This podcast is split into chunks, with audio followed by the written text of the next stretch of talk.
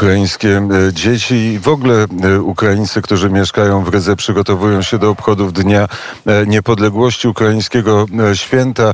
Dzisiaj pierwsza manifestacja Ukraińców, a jutro spotkanie pod pomnikiem Szewczenki. To była prapremiera wykonania, wykonania tej piosenki przez dzieci ukraińskie, a jutro prawdziwa premiera, publiczna premiera pod pomnikiem Szewczenki. Dmytro Antoniuk, nie wiem czy się wzruszył, ale na pewno wiem, że posiada zegarek i może poinformować słuchaczy Poranka Wnet, która jest godzina. Godzina jest siódma trzydzieści trzy, ósma trzydzieści trzy w Ukrainie, gdzie jestem. I w, i w Rydze.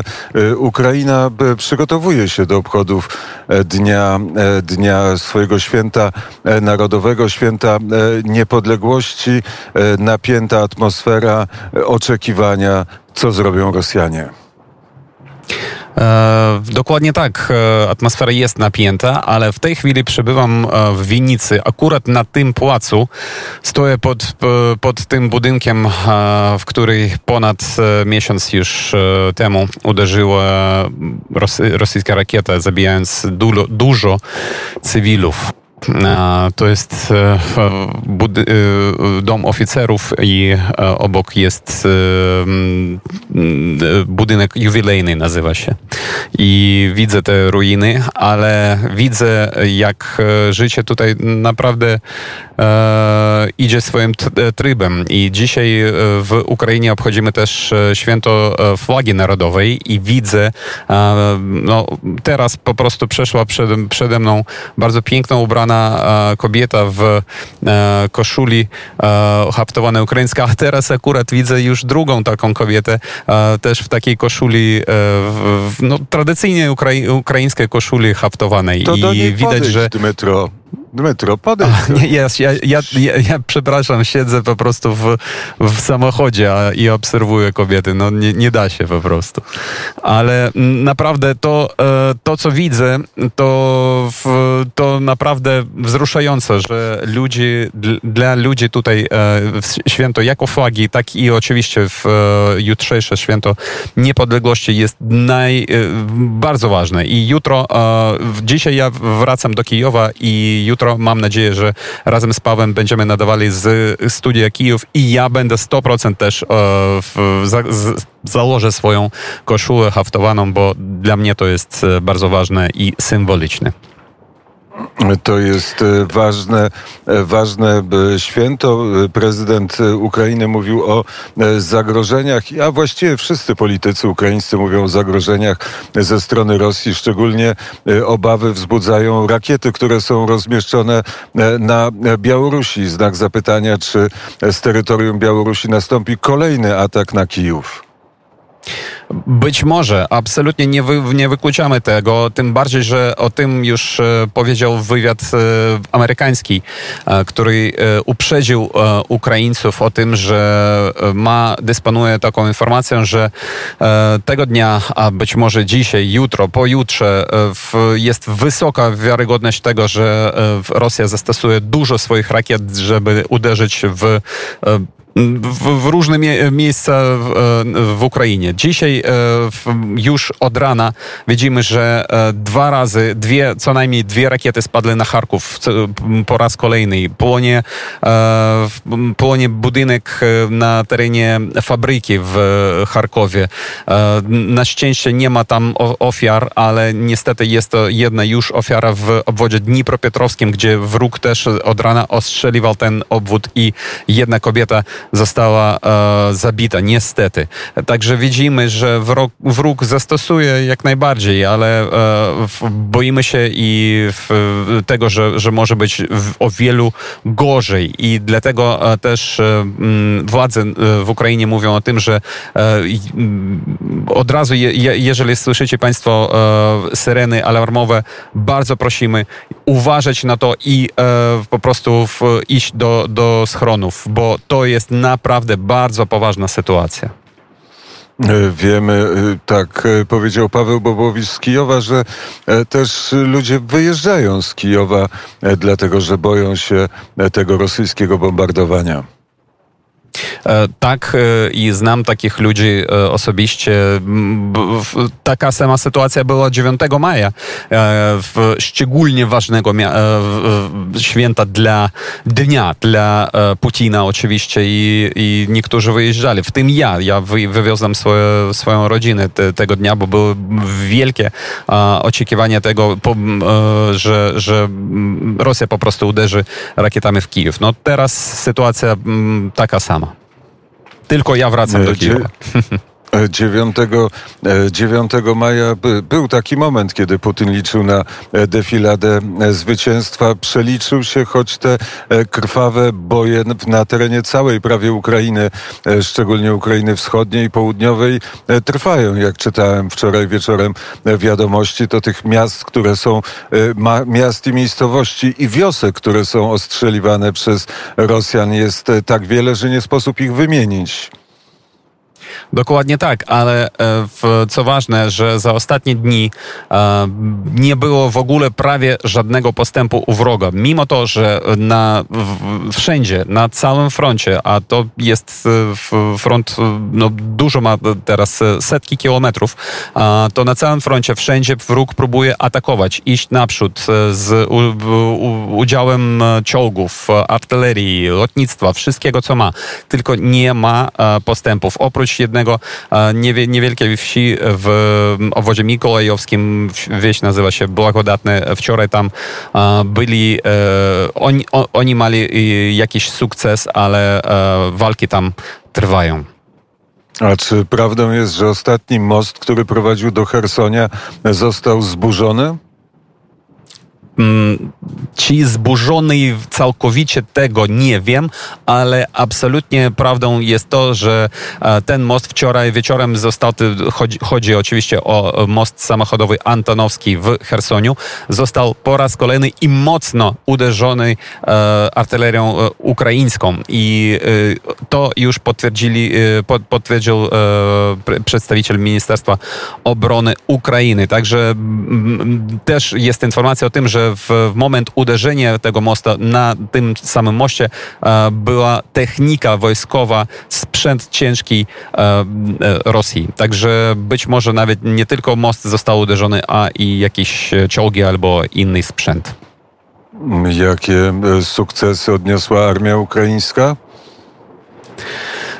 Na razie sukcesy są te, że my uderzamy w, w magazyny, w bazy, składy zaopatrzenia, amunicji wroga, ich punkty, ich dowództwa w, na, nie tylko na, na południu, a i na wschodzie też. Jest informacja o tym, że po raz kolejny były uderzenie w, na Donbasie, w obwodzie donieckim. I to na razie jest, no, powiem szczerze, jedynym naszym sukcesem, bo też nie odnotowujemy postępu w armii ukraińskiej. Chociaż jest informacja o tym, że w, na przykład w obwodzie zaporowskim jednak postęp jest, czyli on nie jest taki w, widoczny. Po prostu armia ukraińska idzie być może sto, dwieście, trzysta metrów, ale idzie naprzód. Tylko nie jest taki zauważalny, jakby nam tego się chciało.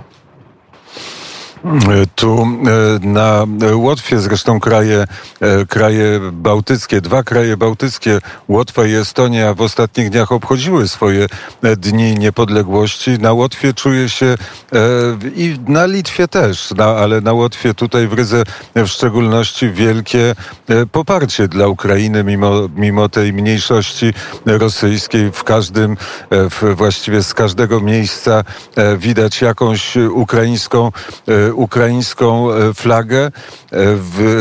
Łotysze dołączyli się do, do zbioru tych narodów, które zbierają pieniądze na Bajraktara. Są już blisko tego, żeby osiągnąć cel, a może już dzisiaj ten cel osiągnęli. Więc Dmytro, na zakończenie twojej korespondencji z Kijowa posłuchamy tej piosenki, która powstała w marcu dwa tysiące dwudziestego roku. Bardzo ci serdecznie dziękuję za rozmowę. Dziękuję.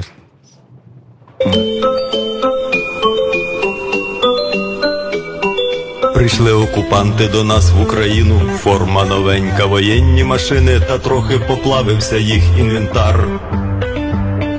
Байрактар. Байрактар. Російські танкісти сховались в кущі, щоб лаптя посорбати довбані щі, та трохи у щах перегрівся навар. Байрактар.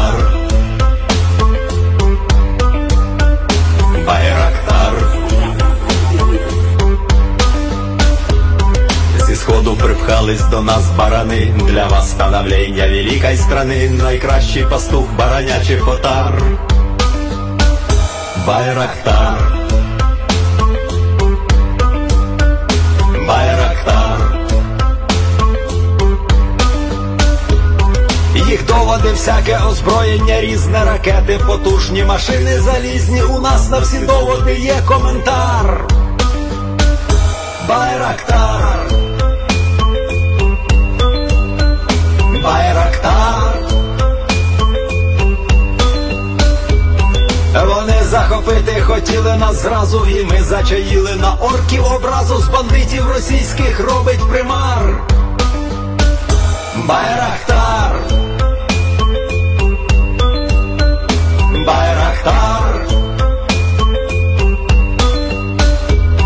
Російська поліція справи заводить, на вбивцю рашистів ніяк не знаходить, хто ж винен, що в нашому полі глухар. Байрактар. Байрактар. Веде пропаганду кремлівський урод, слова пропаганди ковтає народ, тепер нове слово знає їх цар.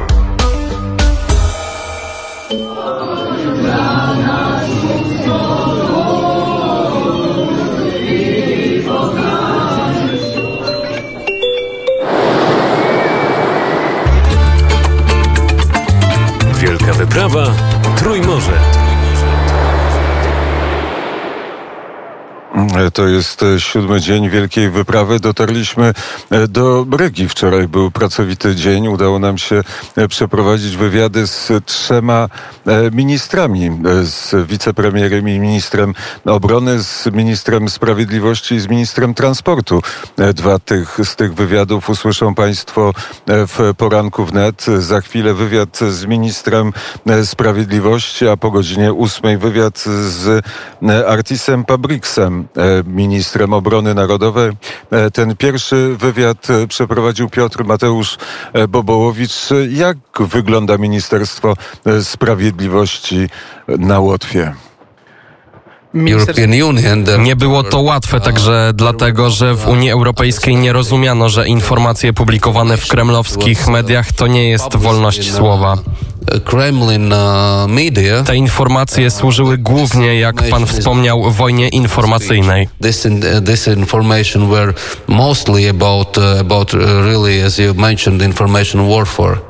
Freedom and human rights are often... Wolność i prawa człowieka są często przywoływane przez Rosję dla własnego zysku, tak jak ma to miejsce w przypadku Rosjan na Łotwie.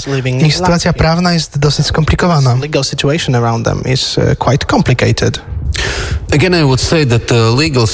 Znowu powiedziałbym, że sytuacja prawna jest dosyć jasna, bo na samym początku odbudowy naszej niepodległości rozwiązaliśmy wszystkie możliwości dla ludzi, którzy byli przesiedleni na Łotwę z Rosji. Were replaced to live in Latvia from from uh, from Russia, uh, that those persons uh, has uh, has have their rights. Te osoby miały prawo zostać łotewskimi obywatelami. We also live uh, for thirty years already in uh, in the... Poza tym żyjemy już trzydzieści lat w niepodległej Łotwie i powiedziałbym, że każdy miał możliwość w wyniku raczej łatwej procedury stać się łotewskim obywatelem. And, uh, the persons who didn't choose uh, this possibility. A osoby, które nie skorzystały z tej możliwości, prawdopodobnie mają jakieś trudności. Tak.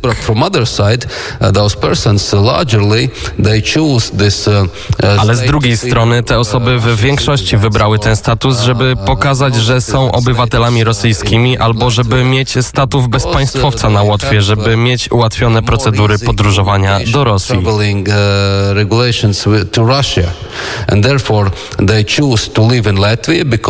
Wybrali mieszkanie na Łotwie, bo na Łotwie jest dobrobyt i demokracja, ale podróżują do krewnych, a może też ze względu na korzyści biznesowe wykorzystują ten status. Rosjanie chcą podróżować do Europy i Łotwa jest jednym z państw, które nie chce im pozwolić. Mówię o zakazie wydawania wiz Schengen Rosjanom. Jakie jest pańskie zdanie na ten temat? What's your opinion on this subject? Yeah, and that, uh, tak, is, uh, to jest teraz problemem. That, uh, now, uh, Russia, uh, Musimy zrozumieć, że Rosja de facto wypowiedziała wojnę Europie, krajom NATO. NATO countries uh, with, uh, with saying that NATO army have to left, uh, Rosja mówi, że wojska NATO powinny opuścić kraje bałtyckie i inne terytoria, które Rosja chce mieć w swojej strefie wpływów. Dlatego jest to de facto sytuacja wojny, a w tej sytuacji możliwe jest więcej restrykcji i niektóre restrykcje są potrzebne ze względu na bezpieczeństwo Łotwy.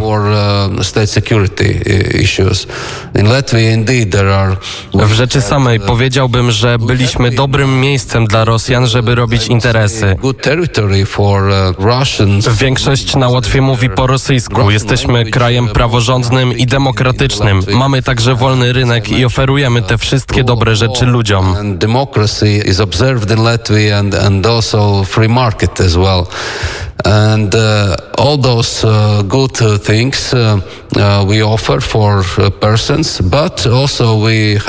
Ale musimy także myśleć o naszym własnym bezpieczeństwie, żeby bronić tych wartości. Dlatego niektóre restrykcje są konieczne w czasie wojny. Nawet niektórzy zachodni eksperci, komentatorzy i politycy mówią, że to odpowiedzialność zbiorowa i niesprawiedliwość. Nie ma na nią miejsca w demokratycznym świecie. Yes, yes, I agree. I would say just agree. You, you mean uh, that? Uh... I mean that uh... Mam na myśli, że mówią, że nie powinniśmy karać całego społeczeństwa za wojnę Putina, że to odpowiedzialność zbiorowa i nie powinna być stosowana. Powiedziałbym to z innej perspektywy. To nasza zbiorowa odpowiedzialność wszystkich Europejczyków, żeby bronić naszych wartości, wolności i nie pozwalać obywatelom państwa agresora niszczyć naszych państw i wolności. I nie zakazujemy wiz na zawsze, nie zakazujemy i nie karzemy obywateli innych państw, dopóki sprzeciwiają się wojnie, dopóki dążą do bycia krajem, który także dzieli nasze wartości.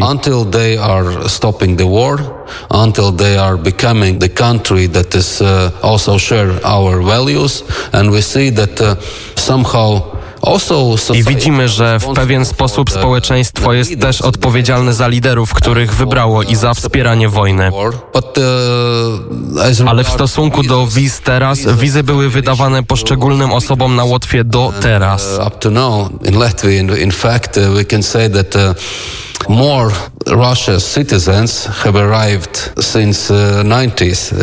W rzeczywistości mogę powiedzieć, że najwięcej rosyjskich obywateli od lat dziewięćdziesiątych, od odzyskania niepodległości, przybyło w jednym krótkim okresie.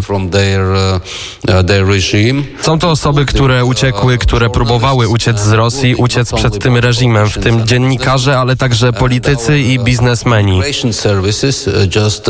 I nasze służby migracyjne przestrzegają także rygory rygorystycznych zasad przyznawania wiz.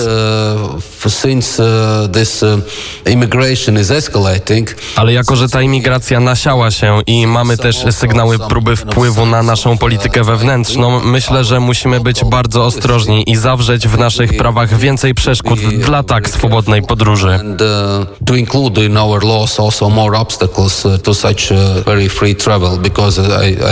Bo jak już wspomniałem, tak, jesteśmy wolnym krajem i musimy bronić wolności ludzi.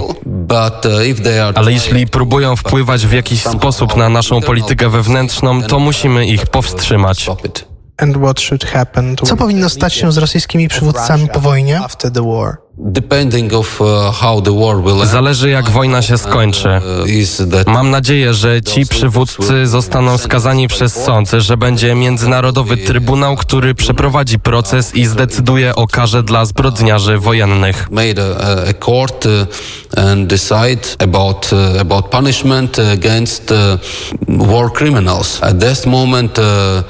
W tej chwili nazwałbym Putina i jego wewnętrzne i zewnętrzne kręgi, wszystkich przywódców Rosji, zbrodniarzami wojennymi.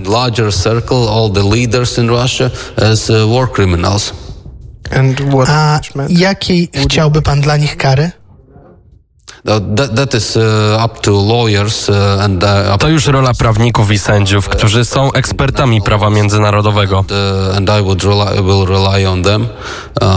Zawierzę im.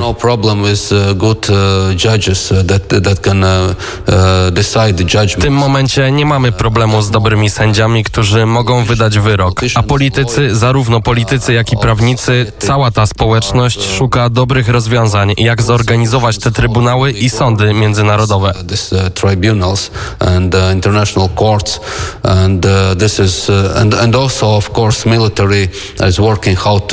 Wojskowi pracują nad wygraniem wojny dla Ukrainy i dla Europy, a potem będziemy mogli decydować. Myśli pan, że będzie to specjalny trybunał, czy jeden z już istniejących trybunałów lub sądów? Ta kwestia nie została jeszcze rozstrzygnięta.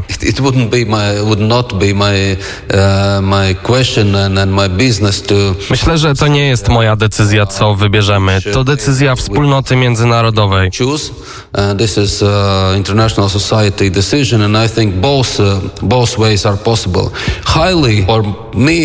I myślę, że obie opcje są możliwe. Osobiście myślę raczej, że może zostać powołany specjalny trybunał międzynarodowy. Last thing I want to ask. Ostatnia rzecz, o którą chcę zapytać. National Recovery Plan. Krajowy plan odbudowy w Polsce. Kind of complicated relation between... Dosyć skomplikowana relacja między Komisją Europejską i polskim rządem. Temat Sądu Najwyższego, Izby Dyscyplinarnej, procedury wyboru sędziów do Izby Dyscyplinarnej. Chamber and the procedure of election of judges for disciplinary chamber. Finally it was it was Ostatecznie została ona zlikwidowana, a teraz mamy Izbę Odpowiedzialności Zawodowej. Responsibility. How does it look in Latvia? How do you appoint judges? Jak wygląda to na Łotwie? Jak wyznacza się sędziów? I co sądzi pan o sporze między Komisją Europejską a Polską o sąd i o pieniądze z Krajowego Planu Odbudowy? Money for, from Recovery Plan.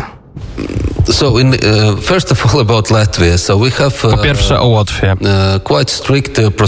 Mamy dość rygorystyczne procedury, szczegółowe, rozbudowane procedury mianowania sędziów. Są wybierani według procedury egzaminacyjnej etyki zawodowej.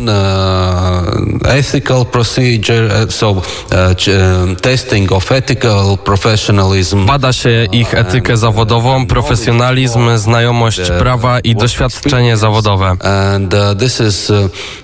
I to wszystko w ramach dobrej procedury, niezależnej procedury.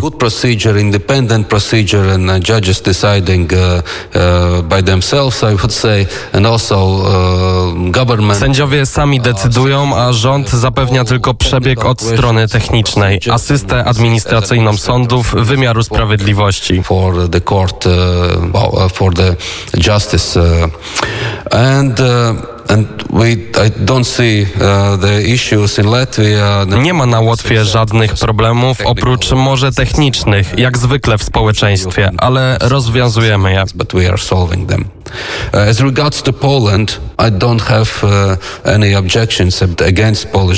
Co do Polski, nie mam żadnych obiekcji przeciwko polskiemu rządowi i nie mam obiekcji co do polityki polskiego rządu i tego, jak polskie sądy i rząd rozwiązują swoje problemy.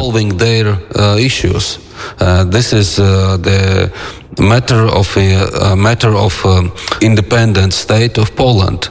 And to jest no, sprawa niezależnego państwa polskiego. Poland is not, uh, I nikt not nie może powiedzieć, że Polska nie jest państwem sprawiedliwym, że Polska nie jest państwem demokratycznym, że w Polsce nie ma podziału władzy.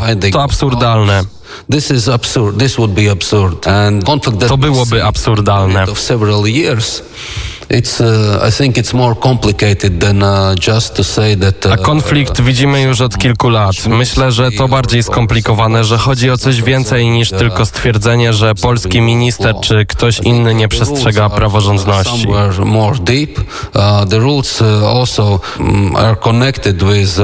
Myślę, że korzenie są głębsze. Korzenie są związane z zarówno ekonomicznymi, jak i politycznymi poglądami polskiego społeczeństwa, polskiego rządów i rządów Niemiec i Francji, bo wszystkie trzy są dużymi państwami. France, as all three are large countries, they are competitors somehow in in European Union. Są w pewien sposób konkurentami w Unii Europejskiej. Like only the issue of rule of laws in Poland. Ale sprowadzenie tego do kwestii praworządności w Polsce, nie mogę się z tym zgodzić, bo rozumiem, że każde państwo ma swoje wewnętrzne problemy. Absolutnie mogę to powiedzieć. Podobnie Łotwa nie jest pozbawiona problemów i dyskusji. Ja też mam ciągłe dyskusje z moimi kolegami z Sądu Najwyższego. Justice Council, in Parliament, in Government. And that is... I rozwiązujemy nasze wewnętrzne sprawy w Radzie Sprawiedliwości, w parlamencie i w rządzie, tak jak jest w każdym kraju. Ktoś z zewnątrz również mógłby powiedzieć, że mamy pewne problemy. Jeśli patrzy się tylko na jedną stronę, na jednego sędziego, który wspomni, że ma jakieś problemy albo spory z ministrem sprawiedliwości, to możliwe. Ale robienie z tego problemu rządu, trudno mi w to uwierzyć. We are part of that process and we will support... Ale wierzę, że Komisja Europejska i Polska, a także my jesteśmy częścią tego procesu i będziemy wspierać wszystkie decyzje, które zbliżają nas do wstrzymania. Musimy wstrzymać wewnętrzne